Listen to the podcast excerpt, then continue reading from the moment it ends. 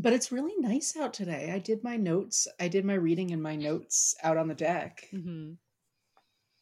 Um, out on the my balcony, deck, veranda, balcony, porch, whatever you want to call it. The slice of outside that you're probably legally required to have access to. Uh, not legally required. Uh, there are plenty of places in this city that do not have one of those. Gross. I'm excited though. The uh, the place that I saw the the balcony is not on a main road, Ooh. and it is apparently in the summertime. Like it's surrounded by trees, and the trees in the summertime are apparently like the leaves are so thick, like you can't see past them. So it's its own little like oasis. Oh, that's so nice. In the place that we used to live in Redacted City in a different state than the one I currently live in, we had a second floor apartment and there was a lot of trees that came right up to the windows. And so there was all of the trees and we could see the creatures like climbing around. There were red squirrels in there, which was so cool because we never see red squirrels. But one of the other things about that area was the apartment below us had this little sticky outy window seat situation. So there was this tiny little sliver of flat roof beneath one of our windows. And I would sprinkle sunflower seeds out there and we would get squirrels and birds. And we would see the red squirrels and we'd see little juncos. And there was one time we got a really good view of a hawk just chilling in the tree. So it's it's pretty nice to be tucked up in the trees. I'd like to be just in the trees now. Mm-hmm. in a little hall in the trees form that seems to form out of nowhere where i can have dinner with a bunch of elves uh, as i flee from black riders that the elves won't tell me about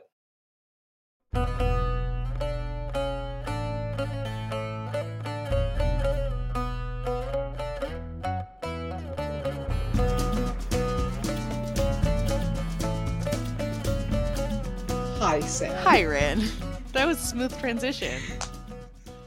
thank you i it's almost like we're like professional podcasters or something wow, at this point we're not we're so not We're if we're operating by the Um, Cheetah Girls rules, and I don't remember if this was Cheetah Girls one or two, but they are in this music competition that's specifically for amateur musicians. But someone who is trying to sabotage them, who was their enemy from earlier in the movie, ends up paying them a nominal sum for some singing that they do for him. But then when they go to the other big competition that they wanted to be in, the person in charge goes, Hey, this is for amateur musicians and you got paid for this other gig. So you're technically professionals. So we can't let you perform. And it's this whole big pot, plot conflict. So if we're going by Cheetah Girls rules, which we should for all things in life, we have not received any money in exchange for creating this podcast yet. So I don't think we can call ourselves professionals, but we're getting there. Well, in that case, amateur podcasters that we are, welcome, friends, enemies, and uh, eager hobbits, to another episode of The Fandom Apprentice, where I, Ryn, a lifelong Tolkien fan, walk my friend Sam, a new Tolkien fan, through The Lord of the Rings. It's me. I'm Sam. I'm the other one. And if you hear any sniffling or sneezing that we don't manage to edit out, I'm so sorry. It is spring, Mm-hmm. and currently all of the trees are just jizzing into the air. See, this is a problem because with that metaphor, I I am a known monster fucker. I feel like I need to disclose this for the purposes of the podcast. It doesn't seem to be relevant yet. I'm sure it will be. But as a known monster fucker, I have recently read, I finished it this morning, uh Morning Glory Milking Farm, which is about minotaurs and the title implies exactly what you think it would imply. So the idea of that substance just in the air, I'm like, oh yeah, it's not too far off. I hate it. Thank you. It's it's a public service that no one asked me for, and I make everyone's lives worse by talking about it. So it's public disservice. But I am also very sniffly. For matching hankies. This this one that I stole from you accidentally. This is a reminder for all of our listeners that this podcast is tagged explicit. I mean, it's literally on the tin. True. So um it is what it says on the tin. If you are if you are listening to this podcast, you should have seen the explicit tag. Anyway, as we said, we are going through The Lord of the Rings, and we are currently on the Fellowship of the Ring. Last time we talked about chapters one and two, which means uh, following how this works, we are today on chapter three. Three is company, and we should hopefully be covering up through chapter five, uh, a conspiracy unmasked. Mm, spooky. Yes. So, um, do you have anything else you want to get to before we start? So, just briefly, I don't think we touched on this last time, but at the tail end of chapter two, Gandalf talks about how he is assigning Frodo, which I'm going to have to try so hard not to accidentally call him Bilbo. If I do, it's an accident. We know I'm talking about Frodo. But he gives him a new name. He gives him a traveling name, um, Mr. Underhill, which is fun. And I like the idea of a traveling name. Both, I mean, because he's going to be doing stuff that's very dangerous. And so people shouldn't know his real name. But it's just kind of a nice concept. He's taking on a new identity for his big journey. It's very queer. It's very It queer. The, the changing of the names for different parts of your life. Mhm. Um, a name, a name is something that you are, but a name is also something that you can put on and take off as it suits you Mm. and as you need it. It is a tool that serves you in the end. That's really beautiful. I like that. I was also thinking about names because I obviously share a name with one of our main characters, and I always feel an immediate kinship with any character named Sam. So I'm glad that this Sam is just this wonderful sweetheart. But if he was terrible, I don't know how I would feel. This Sam is just thoroughly perfect. Samwise Gamgee is the best. Mhm. And we're going to discuss a little bit more about them in a minute. But I do want to say right at the top of Three is Company, we get two or three weeks had passed and still Frodo had made no sign of getting ready to go. Frodo is me. I am Frodo Baggins. yeah. Um I am notorious for not being ready to go in a timely fashion. Um, I am late to everything. And I I I am so bad about starting tasks or starting things. And specifically, Frodo is Um, moving. I remember when you moved into this apartment where you currently live, it being the day or two before, and me asking you if you were fully packed. You were like, haha, no.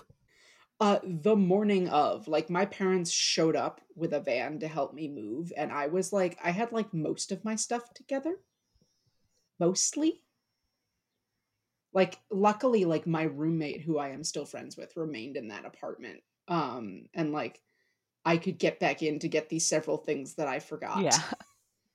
um because her boyfriend was moving in so i was i was moving out but anyway we talk about bill uh bilbo see i did it See, it's they have really similar names. So it's oh we're about to talk about that too yeah. anyway um but they they're frodo is talking about you know oh why don't why don't we push this off a little bit? Why, don't- why don't we do it in the autumn after our birthday? I love that he still calls it our birthday despite the fact that bilbo's been gone for 17 years. Yeah.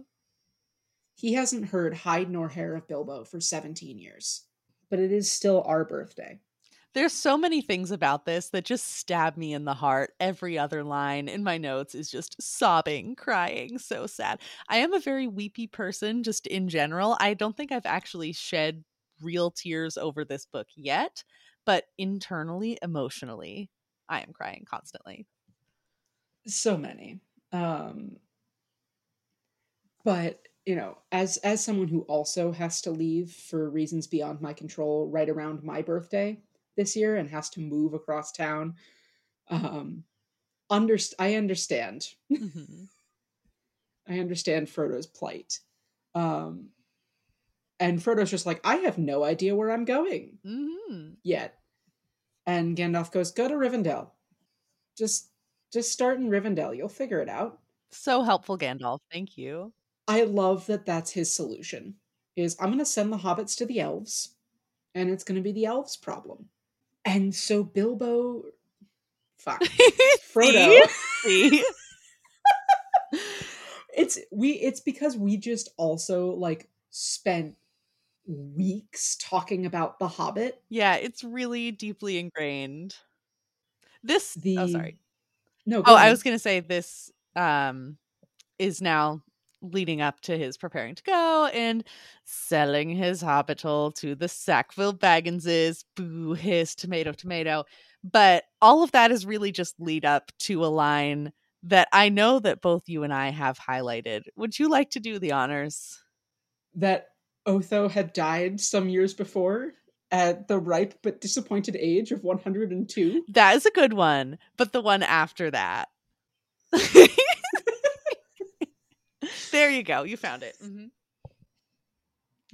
do you want to do you want to read this for our audience Sure. our explicit our explicit podcast audience I've already decided that I'm coming out strong, horny on Main today on the podcast, so I'll I'll bear this burden. Just why Mr. Frodo was selling his beautiful hole was even more debatable than the price. And I don't think that really needs any embellishment or further commentary. I just need everyone to know that that line exists and is presented in the book totally neutrally, just there, and then we have to Mhm. continue on with our day like normal. yep anyway um He did buy another house, so that's nice, I guess. well uh merry brandybuck was looking out for a nice little hole for him or possibly a small house Listen, we all can benefit from a good wing person in our lives, and I'm glad that Merry is looking out. Yeah um i i do have noted here that gandalf is the worst house guest. Yeah. he stayed for two months and we have it noted that like in the previous chapter he comes and he goes with no warning. He'll stay for anywhere between literally like eight hours to weeks at a time. Hmm um you never know if he's going to bring 13 dwarves to your home or what terrible quest you're going to get dragged on or whether he's going to disappear for 9 years and you're just not ever going to see him or whether he's going to explode a fiery dragon over your town Mm, uh he is the worst house guest this is true, yes. And I kind of have a feeling that he isn't helping with the dishes. He probably does some cool magic stuff to be somewhat useful, but he is just fully doing his own thing. no I, the dwarves at least did the dishes True. gandalf does not do dishes um it's it's a wizardly privilege it's it's the second corollary to our first law of fantasy which is that um wizards don't do dishes He should check his wizard privilege, honestly. yes And speaking of Uh, Gandalf, sorry, do you have something? no what were you going to say about Oh, I was going to say that this is not the first time that this has been brought up, but it seems like Gandalf is trying really hard to keep it together, but Frodo is really perceptive and can tell that he's worried. And he remarks on this several times that, you know, Gandalf is trying to be chipper, but Frodo is like, eh, he seems really stressed the fuck out. which is wild because like all through the hobbit we see gandalf being calm and cool and collected when faced with a dragon and so the fact that gandalf is now like obviously worried we know shit's bad Yeah. this immensely powerful being is worried so shit is very very bad i do want to sort of move on to frodo packing up and he assembles his army of queer people to help him move out Mhm. um, which any queer person who has ever moved knows that is how you move you assemble a small army of queer friends Indeed. and um, you move. Uh, it does note Frodo's special friends, Pippin Took and Merry Brandybuck, which, for the record, I know there there are many people who like to read couples on these characters, and we might have even discussed this last time. We did a little bit. Yeah. Um, a little bit. I'm perfectly happy to read uh, Sam as a couple with Frodo. I do also love them as a queer platonic relationship. Uh, but all three of the other hobbits are related. Hmm. Frodo and Merry and Pippin are all related, sort of about the same amount. Um, Pippin and Merry are third cousins. Merry and Frodo are second cousins once removed. So Bilbo's mother, Belladonna Took, was the sister of Mirabella Took, who was Merry's great grandmother. And Pippin and Frodo are third cousins once removed. Pippin is the child of Frodo's third cousin. I'm trying to envision this in my mind as a family tree, and it is just washing over me. But the point that they are related does stand. They they are related, and um, interestingly, Bilbo is related to both Merry and Pippin in like two different ways. Mm. Frodo is related on one side to Merry and on one side to Pippin, and then Merry and Pippin are related, hmm but not in the same way that they- they're related to Frodo. Um, Sam is not related to any of them. Um, he will, in theory, eventually be related to Pippin Wait, how? uh, through descent and marriage. I am confusion. We'll get there. Okay. uh, that's end that's end of return of the king stuff um but i do i do just want to like note a f- couple of fun little things the sackville bagginses are bilbo's second cousins and frodo is otho sackville baggins second cousin once removed Mhm. uh lobelia so otho of course is dead at this point. Lobelia sackville baggins was born lobelia bracegirdle. She is related only by marriage. Mhm. bilbo's father bungo uh was brothers. He had he had uh two brothers and two sisters right? Longo and fosco baggins. Mm-hmm. and two sisters rosa and belba. Belba baggins married into the bolger family and is the uh, great grandmother of fatty bolger fredegar Bolger who we see coming up through these chapters. Rosa baggins is the great grandmother of pippin peregrine took Okay. uh, Longo Baggins is the father of Otho Sackville Baggins, Okay. and Fosco Baggins is the grandfather of Frodo Baggins. That's so many things. I admire your is. dedication figuring all of that out. It is, I'm literally looking at a family tree. yeah, so that is how all of them are related to each other. And of course, Bilbo Bilbo is has some took in him, as was mentioned in The Hobbit. Um, interestingly, eh, oh, and Merry has some took in him. Merry's mother is Esmeralda Took. hmm Oh no, I totally. s uh, Merry and Pippin are first cousins. Okay. Pippin's father, Paladin Took the Second. Dope name.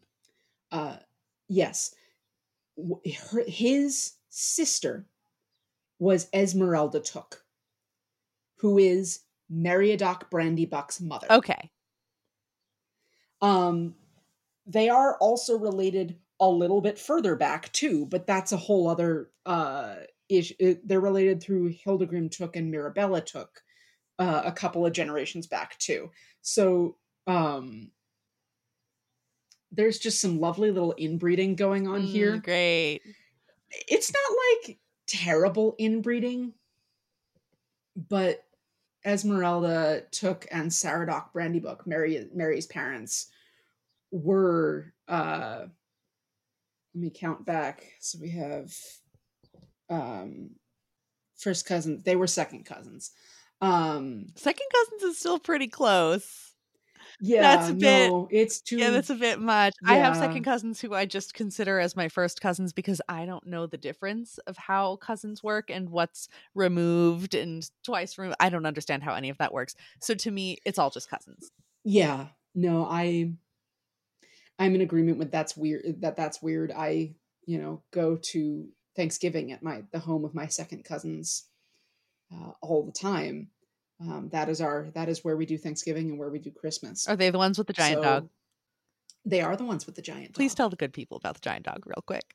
the giant dog is a Great Pyrenees, and he is the gentlest being. And he has big he is the size of a polar bear. He has giant paws. Um, and he is so gentle and he is so large and he is so fuzzy and I love him so much. Anyway, Speaking of, yes, oh, sorry, I no, you go. But I know that I said Merry and Pippin earlier were third cousins. They are third cousins. They are also first cousins. Amazing, nice and messy. yeah, it's beautiful. Um yike. hmm So that's why that uh family tree looks so fucking messy. The branches a little Um, bit tangled. yeah. Anyway, that was something that I wanted to sort of bring up. Um, I also want to bring up too, because this is going to be our party, our our little party of four hobbits, right? Frodo is 50 years old. He was born in 1368 of the Shire Reckoning. It will be currently 1418 Shire Reckoning as they leave the Shire. Uh, Sam is the next oldest. He is 38. So he is 12 years A younger. younger man.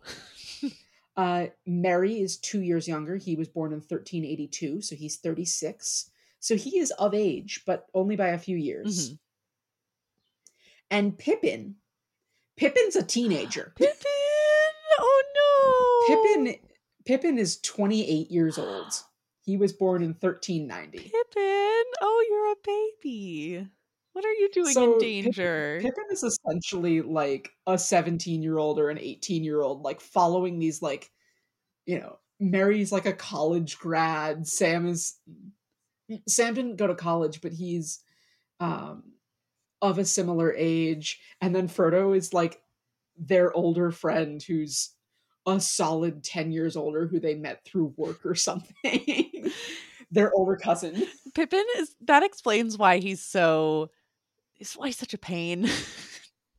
he's still Yeah, he's still growing I- into himself. I do want to sort of keep an eye on this. Uh, uh, you know, Pippin being the young, impulsive one.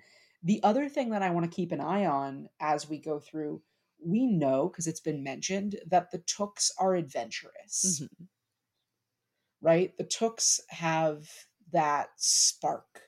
They they go on adventures. They invent golf by killing goblins and knocking their heads down holes. and it's mentioned in The Hobbit multiple times that like Bilbo feels that tookish fire in him. Uh of our of our three gentle hobbits, uh Pippin, Merry, and Frodo, Frodo does not have any took in his recent family tree Hmm. Uh, Frodo, well, he's got a little bit. He's, but not nearly as much as the other two. Frodo is a Brandybuck and a Baggins and a Bolger. He is descended from Mirabella Took, I suppose. So I want to sort of keep an eye on this bunch as we go forward, um, on whether or not you know, sort of the adventurousness that we see from Pippin and Merry versus the adventurousness that we see from Frodo, I like that. I will be keeping an eye on that as well. right? Because Pippin, Merry, and Bilbo all have Tooks as parents. Mhm. Frodo's last Took ancestor was his grandmother, Mhm. Mirabella Took. So, who was the daughter of the old Took. So I wonder, I have to wonder what, how, uh, how adventurous, how that's going to affect his adventurousness. Anyway, now that we have had that tangent, Very important tangent. This is good background, good unpacking because I would not have had the patience to figure all that out on my own. I was sitting on my porch with a little bee buzzing around, and I was just like, this feels right to figure this out, to do some Hobbit genealogy. Yeah. I'm going to switch on a light. It's getting dark in Good here. idea. While you do that, speaking of family members, just briefly to shade Lobelia some more, she shows up and does some stuff that's not important, but it ends with another Frodo did not offer her any tea, period, which is the most stone cold and also I would like to be offered tea by Frodo. I think that would be lovely. I I did write down that exact bit. Mhm. And we have to remember this book was written by an Oxford professor. Mhm. Like to us Americans, we know that's an insult. But I am sure to Tolkien's English audience, that is a grave fucking insult. That is fighting words. That is hold a grudge for generations bullshit. Uh, yeah, to me, I'm just aware that that's not even impolite because in American culture, you know, if you're a good host, you'll offer somebody something to drink, but it's not really expected. Um, and so I can get through context that that's sort of shady, but yeah, remembering that this is an Englishman, it's like, oh no. yeah, no, that's who. Um, they also Frodo does. Um, they have a little birthday supper before he leaves, Mhm. and they drink the last of the good wine. Yeah, I noticed that. because they absolutely did not sell any of it to the Sackville Bagginses. They can have Bag End, but they sure as shit cannot have anything else in it. Hell yeah. So Merry and Fatty Bolger go off to uh, Buckland, to Crickhollow. And Gandalf had said he'd be back, and Gandalf is not back. We've never had this happen. Gandalf has always been cryptic about like where he's going and when he's coming back. But now he says he's coming back and he doesn't. Hmm. And that's concerning. Just a bit, just a wee bit. Yeah. Um but they they get up and get going. We get more of Sam being absolutely perfect. And he's saying that he could carry a lot more stuff and that his packet is quite light, said Sam stoutly and untruthfully. But he's just, he's really dedicated. If Frodo asked him to carry more stuff, he would. But as he's straining under his heavy pack, he's like, I can carry more stuff. I can do it. He's so sweet.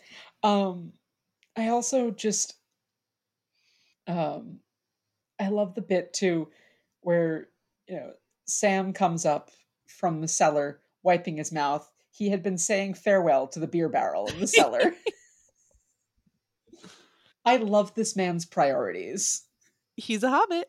And we get so much hobbitiness from them, even just in these couple of chapters that we read in preparation for today, that they stop and take lots of breaks and eat lots of food. This is not yet the slog through the wilderness with a bunch of dwarves. These are for people who have the same priorities. They find time for a hot bath later on, and that's sort of getting ahead of ourselves. But I do love just a bunch of hobbits together is a fun dynamic. I do. I also like do want to note that technically speaking, uh Bilbo would have traveled over this same country in The Hobbit with the dwarves. hmm He'd have gone along sort of this same road with them. But the dwarves were very sort of set on getting out of the Shire and getting through. Anyway, they um it it does say, you know, Frodo turns, it, he waved his hand and then turned and, following Bilbo, if he had known it, hurried after Peregrine down the garden path.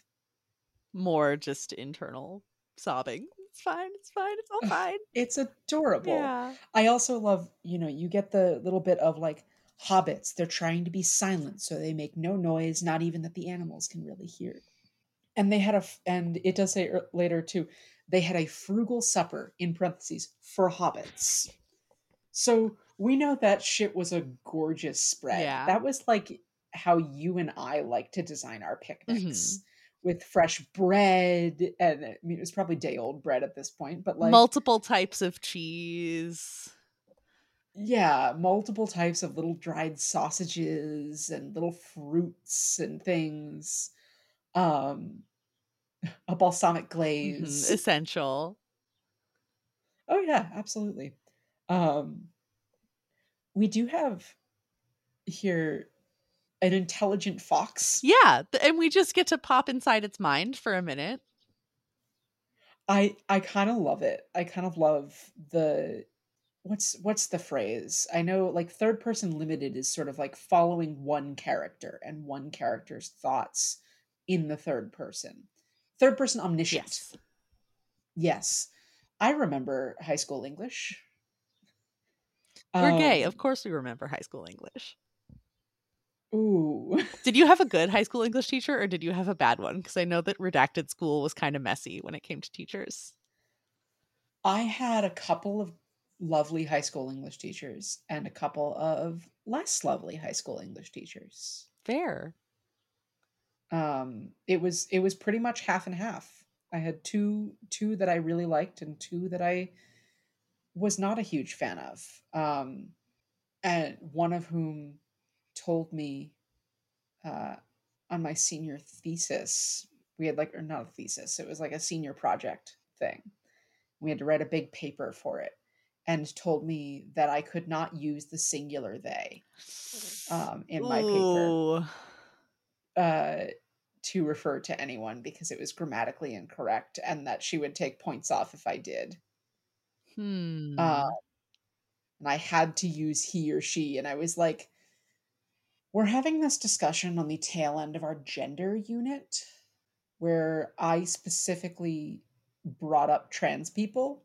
hmm because you didn't bring up trans people once in the entire gender unit. This is like 2015, 2014, 2015, mind you. Yeah. So, um, and I being a baby trans, uh, a baby non-binary, was was having a time with that. Anyway, My high school English teacher, for the record, Mr. Doherty, love him. If that is enough information for someone to dox me and find out what school I went to, then I'm impressed with your skills. But anyway, he was fantastic, and I took multiple classes with him. And I think he taught my AP Lit class. But he also, I think after I graduated, took over the running of our GSA from the awful teacher who was running it before, who nobody liked. And so I am very glad that it was left in his capable hands afterwards because he's the best. I think I'm still Facebook friends with him. Anyway, oh good. um, speaking of gender, just a briefly touching on Hobbit gender theory once again. There's yes. just a brief when they're out on the road, waking up in the morning, and I literally was about to say Bilbo, Frodo. Uh, says, Wake up, hobbits, he cried. It's a beautiful morning, which is so lovely and cute. But he says that in the same way that a different adventuring party would be like, Wake up, men, you know, rallying their group. And or like, you know, all right, boys. yeah, it's in that same way where it- normally in if we're dealing with a human group, there would be some kind of gender term there. But in this case, it's hobbits. And I'm like, yeah, that is that is correct. it is hobbits. Um, I do want to flash right back to the fox Mhm. real quick, just yes, because yes, we got our our lovely intelligent fox our lovely intelligent fox is very it's very obvious that this is mighty queer Mhm. uh that this is a lovely little queer platonic trio that we have going on here um with pippin and sam and frodo and yeah we do we do have sam very much still in sort of the servant role right now Yeah, and I wanted to talk about that because right after my gender theory note, I can't tell how Pippin specifically, and then Merry later on, but how Pippin feels about him if he respects Sam, because Sam is very much in his sort of servant mode right now. And I just I can't really tell how the other hobbits are perceiving him at the moment. They because they say some stuff that I can't tell if it's joking or if it's mean. Yeah, I mean, I saw at one point sort of a, a like Sam, Sam is serving as uh as Frodo's valet Mhm. essentially, or Frodo Frodo's Batman. Mhm. Um, and you know we've you and I have talked a little bit before about Tolkien's history in the military Mhm. and Tolkien serving in the First World War, in which he would have very much been familiar with the concept of like a nobleman going into war with his valet. Um, valet, valet. I think it's valet. I don't know. Um, I have not been exposed to the French language um, or words that derive from French. I know quite a lot of French. I have spent many years studying French formally, and I still don't know or don't care when you're saying words with the French origin in an English context. I'm not going to be one of those people who's like croissants or whatever. You know, I think that's pretentious. Sorry to my friends who have studied abroad in France and do that. But yeah, I don't know. I don't care. It's fine. If we accidentally or on Fair purpose insult the French language, I think we can handle that. uh, I think, and now that all of our listeners uh, who have French as their native language have left, um, I said what I said. um, we are. Oh, that's what I'm like. Where is my notes? It's because I'm on Wikipedia. Yeah. um, but we get another verse of Rhodes. Yeah. And well, and it's the same verse of Rhodes actually that Bilbo says in chapter one. Mhm. Um, but there is one difference. Oh, what's the difference? I didn't catch that. in chapter one? Bilbo says the line, pursuing it with eager feet. And here we get pursuing it with weary feet. Oh. And I think that is the difference in which these two are setting out on this adventure. hmm Frodo knows he is going into something dangerous and dark.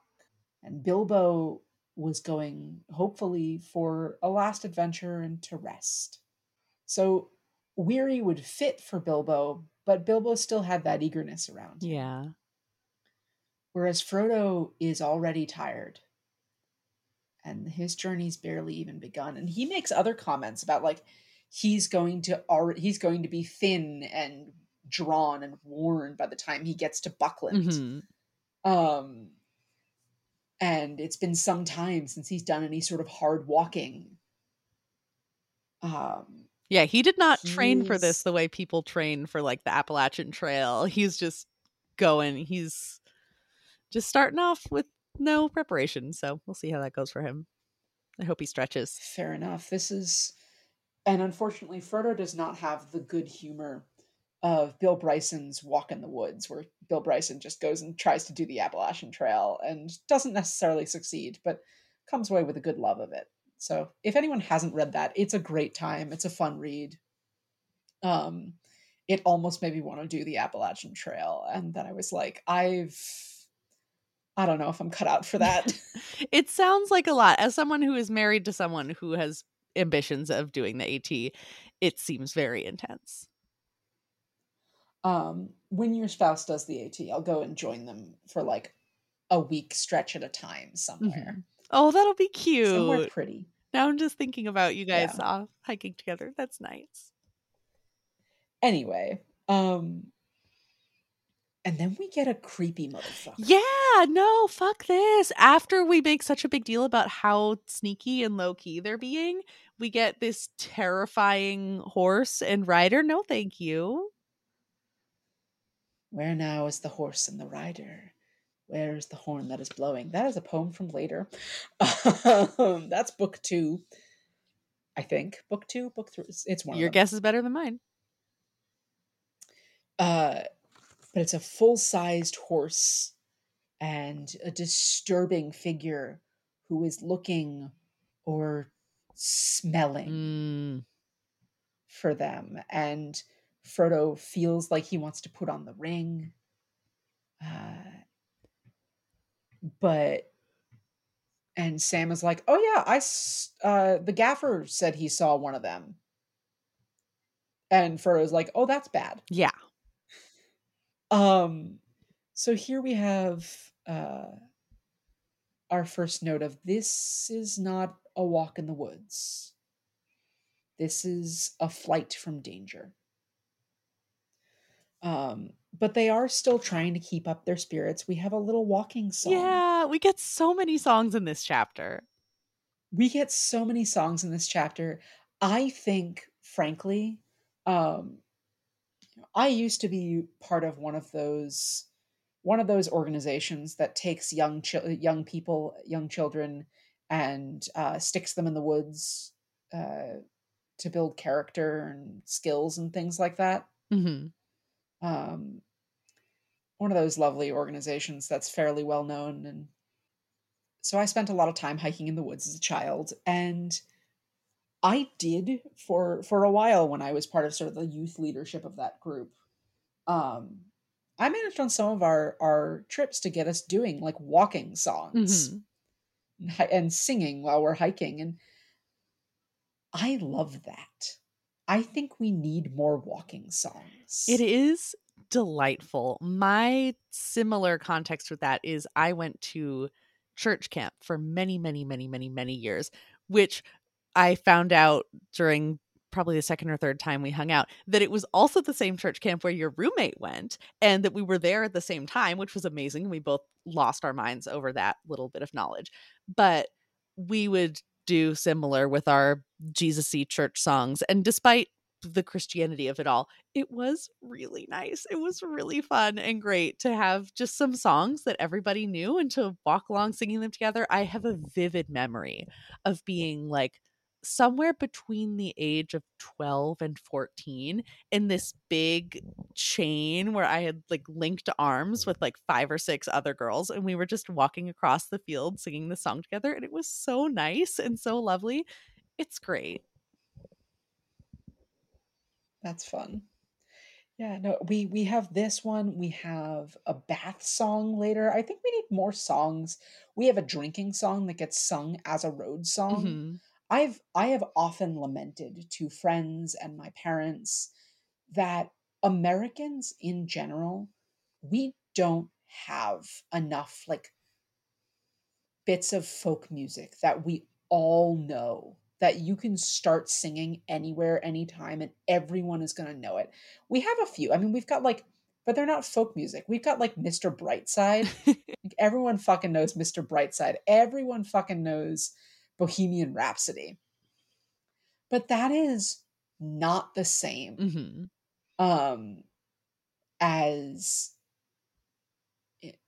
a piece of folk music as you know going into an irish pub and everyone knows the Rattlin' Bog or something similar that is not the same as when i lived in denmark and was sitting around the table for my host dad's birthday and his family sang like four songs all together Mhm. and all of them like it wasn't just like you know happy birthday to it no. They were like f- they were singing for like a solid like five or six minutes. Damn. and it was all in danish and my even uh, you know my danish at that point which was not bad was still not anywhere near good enough to pick it up. So i have no idea what was said but it was all like but my host mom was telling me after like oh you know like these are this is common. This is part of you know this just happens at like a danish birthday celebration. People know these bits of music. People know these songs. And actually at one point i i did a photo i was doing a photography class while i was there and uh, as part of my photography class i was following around this danish musician um, who was playing at some woman's 40th birthday party so i went along and i took photographs and actually the band played at least two of those songs Mhm. that my host family had sung around the table. Um, so like it clearly is. It's something that people know. And we just don't have that. I have said, maybe I've even said it before on this podcast, I don't want to be a parent. But now I do want to have a little Danish baby that can go to little Danish babies' birthday parties and grow up and learn a bunch of songs. like, oh, that sounds lovely, actually. I'm going to tell my spouse I want to change our whole life plan. Be like, hey, let's go have a Danish baby. Let's move to Denmark. not not just any baby, just a Danish yeah, baby. no. Or, you know, comparable. Uh, you both being Americans. Yeah. Well, it would be Danish if it was born in Denmark, right? Sure. um That'll be my reason for uh, entering the uh, country. That's what I'll tell the customs people, and they'll be like, "Oh yeah, that seems reasonable." Rock solid plan. definitely okay. Um, the last verse of this, the home is behind, the world ahead verse, that is sung by Billy Boyd, who plays Pippin in Return of the King. Mhm. And I was I was reading this like, why am I suddenly feeling apprehensive? Because Billy Boyd sings this in a very uh, slowed down, adjusted, and minor key. Ooh. and it's and eliminates the world behind and home ahead so that the the song that billy boyd sings is you know home is behind the world ahead and there are many paths to tread through shadow to the edge of night until the stars are all alight mist and tr- mist and shadow cloud and shade all shall fade all shall fade No thanks. um and it's at a very uh dark part of the story Mhm. and so reading this now right at the beginning with that context in my brain i was like oh oh, no. i i what's about to happen because i i tried to do some research tried to find because it's been a while since i read this book um whether or not there is an adjustment in which he sings this later on and i don't think he does uh i don't think pippin sings this in return of the king but we'll we'll keep an eye out for it anyway but then we get elves Yeah, and another song because why not? another song And I had questions Um, about this song. Um, yes I'm gonna let you try to pronounce in the format that will be heard by other people. uh, Whatever is the thing that starts with E. Who is that? What is that? Is that a named female character? Maybe. Who? who what is that? Please tell me about it. elbereth Elbereth. elbereth Okay. elbereth uh elbereth Gilthoniel um that uh is a valar that is one of the gods Ooh. Strictly speaking the their their name is varda. Um, but in sindarin the language of the elves or one of the languages of the elves uh, they're called elbereth hmm yeah so uh, varda elentari sounds like i'm making her name italian but um, elbereth gilthoniel she is queen of the valar queen of the uh, queen of this group of gods essentially Mhm. whether or not they are actually gods is up for debate Ooh, spicy. um, the Silmarillion is not super clear on that. And Tolkien, being a Christian, sort of adopts the same. Uh, I I would liken the way that he refers to the Valar as a similar way that Snorri Sturluson refers to the Aesir in the Prose Edda as you know powerful beings great heroes um, that shaped the world as it is but we're not gods 'cause hmm there's only one god. Sure. of course. But anyway we get we get an elvish walking song and it's sung in the common tongue but uh frodo hears elbereth and he knows these are high elves. These are uh and they they greet each other and the elves are hesitant to bring them along. They express that sassily. yeah of course. Um because elves are subject to the first law. Hmm elves are magical beings. Therefore they are subject to the law that magic makes you dramatic. And in elvish it, it tends to be more they're sassy about it but um but they're they're hesitant to bring them bring the hobbits along until they mention the black riders. And the fact that they've had two encounters with them so far. Mhm. um and the elves are like hmm, you better come with us. Yeah, like we shouldn't talk about this here in the open. Um, and Frodo greets them in the this language in their language because he's studied some of it.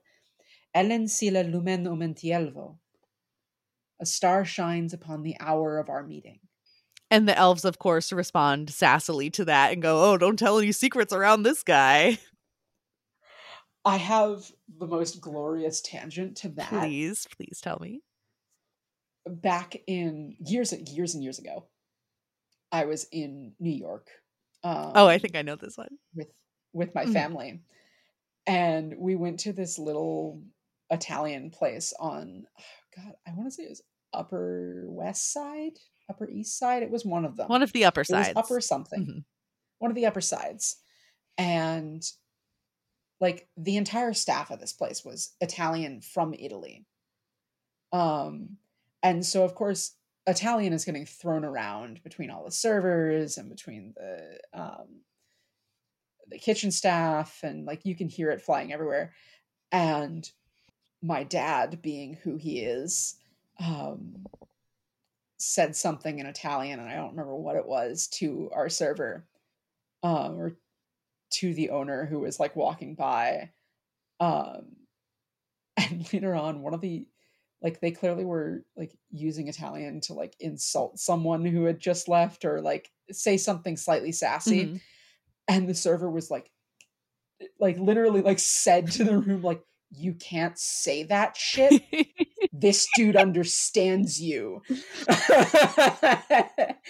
And but also i have to wonder like you're in New York City, the fucking most international city in in the United States, where you know probably a quarter of the city speaks a romance language anyway. Mm-hmm. Like, how long do you think you're going to get away with shit? It depends how good their food is, I guess. I, I mean, it was excellent. I do remember it was incredible. Absolutely phenomenal. I think the chef was from Florence or something just mm. anyway uh but yes the the hey don't say anything stupid this dude understands you um is a lovely little bit i also i was trying to listen to i uh people pronouncing that bit of elvish mm-hmm. and i found a small recording of tolkien saying ooh that's really cool Elen Sila Lumen Omentielvo. And I definitely did not get that quite right. He puts the emphasis in Omentielvo on the second part. It's like Omentielvo, or it's not quite. I'm also pronouncing it like an Italian, I feel like. Mm-hmm. Like you'd pronounce that as an Italian word. Elen sila lumen Omentielvo. Um, not quite. Unfortunate. But Anyway, you know, they go along with the elves for I a while, and they start to get tired, and then I think you then what happens, Sam? Um, so this was kind of unclear to me what specifically happens with their shelter situation, but in terms of their conversation, um, Frodo presses about the Black Riders, and Gildor question mark how do you say it? okay Gildor good I'm so afraid Gildor. of embarrassing myself and saying something horribly wrong um but Gildor won't tell him because he worries and I literally wrote Bilbo instead of Frodo in my notes because he worries that Frodo will be too scared to continue if he tells him more about the Black Riders. So clearly he knows something. And that's comforting, but they don't really get a lot of specific information out of him. There is a sweet moment where Frodo stays awake talking with Gildor, and Sam is like curled up at his feet. And this isn't written in the text, but it was written by me in a text to you ages ago about how he's definitely like, you know, stroking Sam's hair at this point. There is some affectionate physical contact happening between these two. There simply must be. But Oh, of course. There's there's no way that there can't. Yeah, be. no, it's um it's, in in the way that we're reading this yeah, book. No, no, absolutely. And then we get a quote, which made me angry because it's a good quote, but I recognize it from a stupid source. So, um, they're talking about, oh, maybe ask Gandalf for information. Da, da, da, da. And then Gildor says, but it is said, do not meddle in the affairs of wizards, for they are subtle and quick to anger. The choice is yours to go or wait. But of course, that makes me think of the stupid fucking t shirt that's like, do not meddle in the affairs of dragons, for you are crunchy and good with ketchup. And that just made me so mad because originally it was such a good quote and it just makes me think of the stupid shirt. And then I realized that there is also a second half to the quote, because of course this is a witty back and forth, where Frodo says, and it is also said, answered Frodo, go not to the elves for counsel, for they will say both no and yes, which I love. So at least we get some sass out of it. But I was just mad, A, that we weren't getting information, and B, that this good quote was turned into a stupid shirt. And that's all I can think of when I hear it. Well, I mean, that is what happens with the father of modern fantasy, mm-hmm. right? We are so like Tolkien's Tolkien's work has been taken and run with. That feels grammatically wrong. I get, I get the point. It's it. fine. You do. I hope. I hope our listeners do as well. Anyway, it, eh, but yeah, elves seldom give unguarded advice, for advice is a dangerous gift, even from the wise to the wise, and all courses may run ill. Hmm. So I'm adding uh, another corollary okay. to our first law, which is sufficiently magical beings uh, will only speak in service to the plot. Hmm. Or something to that effect. I like it. Well, I'll tweak it a little bit. But we're getting this with Gandalf, we're getting this with Gildor, gonna get this with fucking Elrond. Like all of these magical, powerful beings who we know are, we're supposed to go to for advice are not going to give any fucking advice. Mm-hmm. And I do this as a as a when I'm playing a eh, you know a character as a dungeon master. When my players are like, you know, go to the great wizard and they're like eh, help. I'm like, hmm, well, you could do A or you could do B. and who's to say what will happen? And they're like, really? Fuck you. And I'm like, yeah, um, that's the point. I also feel like there's a little bit of the I'm not going to be held responsible for whatever you do based on my advice. This is for entertainment purposes only you know, you can take this information, but if you go and get killed because you followed it, it's not really my problem. Yeah, yeah, that's that's very much a bit of it. There is another line in here that I want us to think about and to mm-hmm. watch mm-hmm. before we move on. Um and actually before we do that, I want to jump back a little bit, you had said you're not really sure what their lodgings are here. I almost wasn't either. I had to read it like two or three times. Yeah. Um, but it does sort of look like as if they find a clearing, some sort of clearing that either the elves have set up ahead of time or they have magically activated or stumbled into almost like those clearings in Mirkwood in The Hobbit. Mm-hmm in which it's set up for feasting and for parties and for merriment. Um, I'm almost seeing it as back in back in our D and D campaign, uh, where you you as our DM gave us the lovely in the understory. Oh yeah, I did do that you did do that, which was in in where the walls and the the roof were just giant trees. Yes. So specifically, it was two trees and they were huge like i don't know circumferences but you know easily like a hundred feet around like enormous trees one on each end.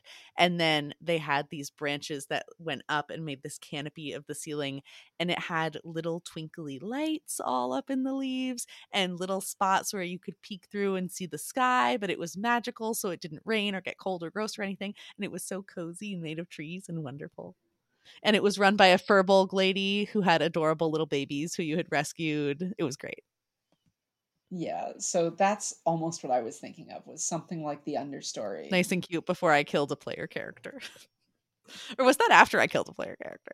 That was after you killed a player character. to make up for killing a player character. Oops. Anyway, um, but the line that I want us to keep an eye on Mhm. here is Gildor saying, uh, or is Frodo asking Gildor, but where shall I find courage? asked Frodo. That is what I chiefly need. Courage is found in unlikely places, said Gildor. Be of good hope. Sleep now. In the morning we shall have gone, but we will send our messages through the lands. Courage is found in unlikely places. Hmm. Where is the party finding their courage? Where is that courage coming from? Who is showing that courage and why? And I want to pay attention to that throughout this story. So now that we've spent an hour on chapter three, do you have anything and associated tangents? Do you have anything else for chapter three? Let me see. And now, of course, Firefox is freezing, so it'll be second. The intelligent Firefox, the intelligent fox Mm. that is uh, uh, saying that this is a queer platonic The fox that cares about your privacy. Oh, the other, the only other thing that I wanted to mention from chapter three is that we just get a little bit of fun constellations as they're walking around at night, and some descriptions of this one is rising and this one has some cool stars in it and it all just sort of washed over me. I didn't pick out anything specific but i thought it was nice and it enriched the world and gave me a very pleasant vision of walking at night so a plus to that. Also Right, imagine walking at night just imagine being able to do that and the only thing you're worried about being dark riders wow I mean, I don't know. That's that's sort of what I worry about here, living in a city, Mm. walking at night, yeah no that's what i'm being a femme of center person. I go out with my big dog, who is a big weenie, but I hope people don't know he's weenie and at least leave me alone. Um, but imagine just going on a fun adventure at night and not stressing so much. That'd be great. See, Frodo should have brought a brought an American bully with him and Get some of the dogs from ev- all of his the next chapter or two. I forget what chapter they come up in. Yes, chapter four, a shortcut to mushrooms. Yeah, some of Farmer Maggot's dogs. Get them. Um, we get very quickly Pippin's little sass at Frodo, hmm where Frodo is like, "I want to think." Good heavens, said Pippin at breakfast. yeah, my note for this was Bilbo wakes up in a beautiful living tree bed and he has a back Bilbo. Fuck again! I wrote that. Frodo, god damn it! That literally that was in my notes. I listeners, we're doing our best. We're really trying. Frodo wakes up in a bed made of living trees, and he has a back and forth with Pippin, who is asking him too many goddamn questions. This is a very don't talk to me before I've had my second breakfast kind of energy. Yeah. Um and and he and and Sam says, you know, basically I would go to the ends of the earth. for He you." says he'd go to the moon for him. um and and Frodo asks him, you know, are like are you sure you want to keep coming on this dangerous adventure? You've seen elves now. Um and Sam says, you know, they they seemed so old and young and so gay and sad as it were. What a mood. Um, thanks, Sam. Uh, uh, and Frodo says, Gandalf chose me a good companion. Yeah, he's good at that. mm-hmm. That's a talent of his. He he knows how to pick them. Gandalf, if if we can assign one thing to Gandalf, he's a damn good talent scout. he puts people in fun dynamics. Also, for the record, I would go to the moon for you. I would go on a dangerous adventure with you. Thanks, Sammy. Oh. Um, but and so Frodo says he's content. We're gonna go together. We're gonna be okay. Um. Anyway, it Frodo gets Frodo goes. You know, are we ready to go? And Pippin's like, I, dude, I've been ready to go for hours. Mhm. Let's come on, come on, you old man. I Let's go. do feel for Pippin a little bit because I am a morning person and I do tend to be up and ready to start my day immediately. so although I'm not as rude as certainly do. Pippin, I do I do feel his frustration of like, come on, like if I am gonna go with my spouse to get breakfast, for example, and they're like, okay, we're gonna go out and get breakfast, and then it's like 10 30 and they're still in bed, and I'm like, I thought we were getting breakfast. I'm hungry. I've been waiting for breakfast, and then I get hangry, and then that's just no good. Oof. Pippin also wants a drink, Um, which Frodo vetoes Pippin, that Pippin idea. wants a drink, and yeah, and he doesn't want to take a shortcut because shortcuts make long delays. which is such a good little phrase, and I feel like I'm going to use that in my everyday life. Little phrase. It feels it feels related to me like like it feels like it's related to Murphy's law. Mhm. Like anything that can go wrong will go wrong at the worst possible moment. And Murphy's first corollary, the other line always moves faster. Mhm. Um, we are talking a lot about universal laws here. Mhm. Um, you know, matter cannot be created or destroyed. Magic makes you dramatic. Anyway, um, Pippin wants a drink, but we get a walking and drinking song, Mhm. or a drinking song repurposed as a walking song. But he is convinced uh, by who creepy sounds that are definitely not a bird and definitely not a hobbit um and definitely from creepy things following them to take a, a little bit of a a detour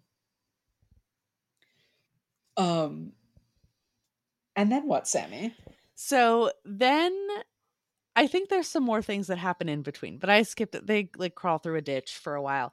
Um and they're being followed by the creepy black rider. I skipped over most of that in my notes so we can revisit it in more detail if you want. But what I skipped right to was the mushroom incident in Frodo's youth that he had he recognizes the field that they're in is like, oh no, I was stealing mushrooms from this guy when I was a kid, and he his dog scared the shit out of me, and then he brought me back to his house and beat me, and then told his dogs that they could eat me if I ever came back. So he is, you know, remembering all this stuff from his youth. And and it has been for the record over 30 years Yeah, it's been a very long time, but he is still like, oh shit, like that incident left an impression. But they have a much more pleasant encounter with the farmer, Farmer Maggot, who gives them some beer and welcomes them in and is totally fine and chill and nice about everything. But Sam is just being all huffy because he doesn't trust anyone who was unkind to Frodo. And I loved that. He's like, "Mm, I'll drink your beer, but I'm a little suspicious of it. I'm suspicious of you because you can't be that nice if you were mean to Frodo one time, which, like, don't beat people. That's not good. I'm not advocating for that. But it was one thing that happened a super long time ago that Frodo kind of deserved within the context of the story. but he's still just like, "Mm, Frodo can do no wrong. So, and I love that. anyway um but they have their dinner their nice dinner with farmer Lots of Maggot mushrooms. and his his family and his farm hands lots of mushrooms and bacon and beer um and then farmer maggot goes to take them to the ferry uh and mrs maggot sends frodo off with a basket of mushrooms Yeah. I think Frodo calls her something like a queen among farmers' wives or something. He has very high praise for Mrs. Maggot. yes incredible um that that comes in the next chapter at one point when they're um when they're serving their second dinner but they meet up with merry they think it might be a black rider but it is merry Mhm. Um and then we get into chapter five a conspiracy unmasked Oh, one more thing before we go to chapter five. Farmer Maggot's dogs answers a question that I have asked you previously in many of our conversations about whether or not hobbits have pets, because I have always thought that they seem like cat people and that they would do well with cats. But here we have evidence that they have dogs. And these are working dogs, so they're not necessarily pet pets, but they're dogs, so that's close enough. They're dogs. We have Grip, Fang, and Wolf. Which, if anyone ever gets three dogs at the same time and needs names for them, that's amazing. And it would be equally good if you had, you know, like livestock guardian dogs or like big scary dogs, or if you just had like some little tiny like Pomeranians or something, like something not scary at all. Oh my god. Imagine tiny little fucking Pomeranians. um anyway. But yeah, Maggots encountered the Black Riders and it's like, no, it- you know, we might have had our disagreements in the past. I'm not going to give you up to those motherfuckers. Uh they can stay the fuck off of my land. You're always welcome. Mhm. Don't steal my mushrooms, but you're always welcome. But anyway, then they, he takes them on, gives them gives them mushrooms, and sends them on their way. We get a little bit of history on the Brandybuck clan in the beginning of chapter five. That was very fun. I I don't think we need to get into it too much because it's sort of just in the weeds of exposition, but it was really fun and I enjoyed it a lot. I I like we're gonna get more of this. I do love Tolkien's habit of giving us a page to two pages of exposition Mhm. because I'm a world building nerd. You don't say. and say. Tolkien's a world building nerd. And so us getting bits about, you know, the Brandybuck clan being weird because they like boats and some of them can swim. Mhm. Uh that's just very fun to me. Um but we get a second dinner, a second supper with the mushrooms At Frodo's new house. at Frodo's new house that he got at Crickhollow and a bath song. Bath song, the cutest thing in the universe. and there's there's three bathtubs. Mhm. What and and this is supposed to be a modest home Yeah.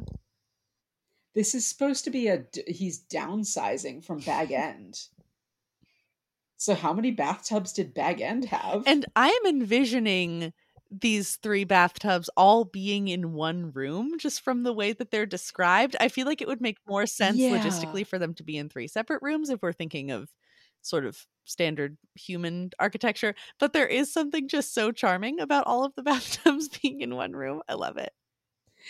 it's very fun i really enjoy it um and we get we get our second supper um where frodo insists that he will serve the mushrooms Mhm. um and then we get the reveal Yes, I love this. Where Pippin is, you know, says that, you know, cousin Frodo, uh, cousin Frodo has been very close, but the time has come for him to open out.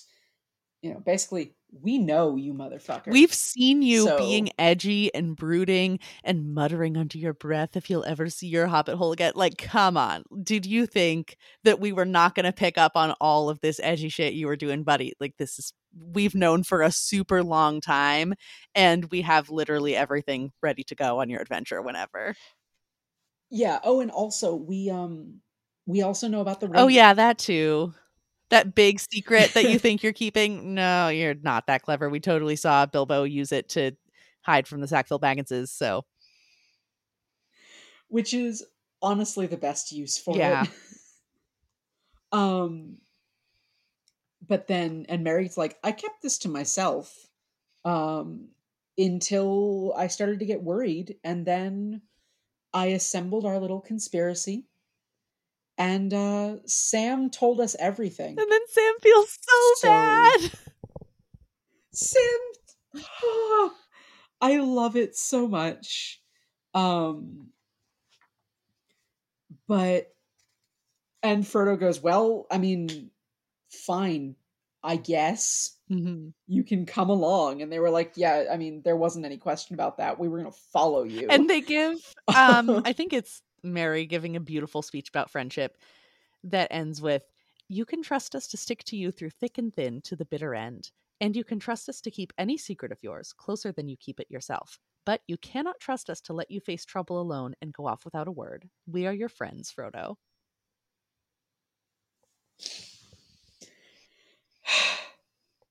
I mean, I think that's a a good place to end it. Yeah. Um we get one last song and we learn Fatty Bolger is staying behind to sort of keep keep the house and keep up the myth that that Frodo is still here.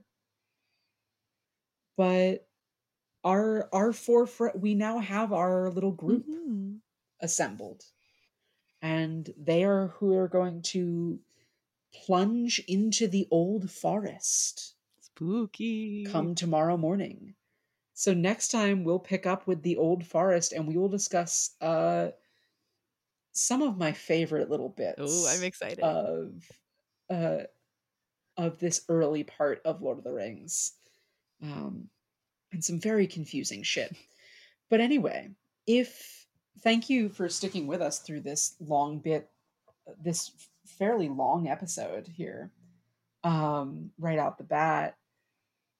But if you would like to continue following us us on our journey through Lord of the Rings, you absolutely can do that. Um, you can find us wherever we have our podcast right now. Um, you can tell your friends about us. Um, share your uh, share our podcast with them. Word of mouth is a great way for podcasts to spread.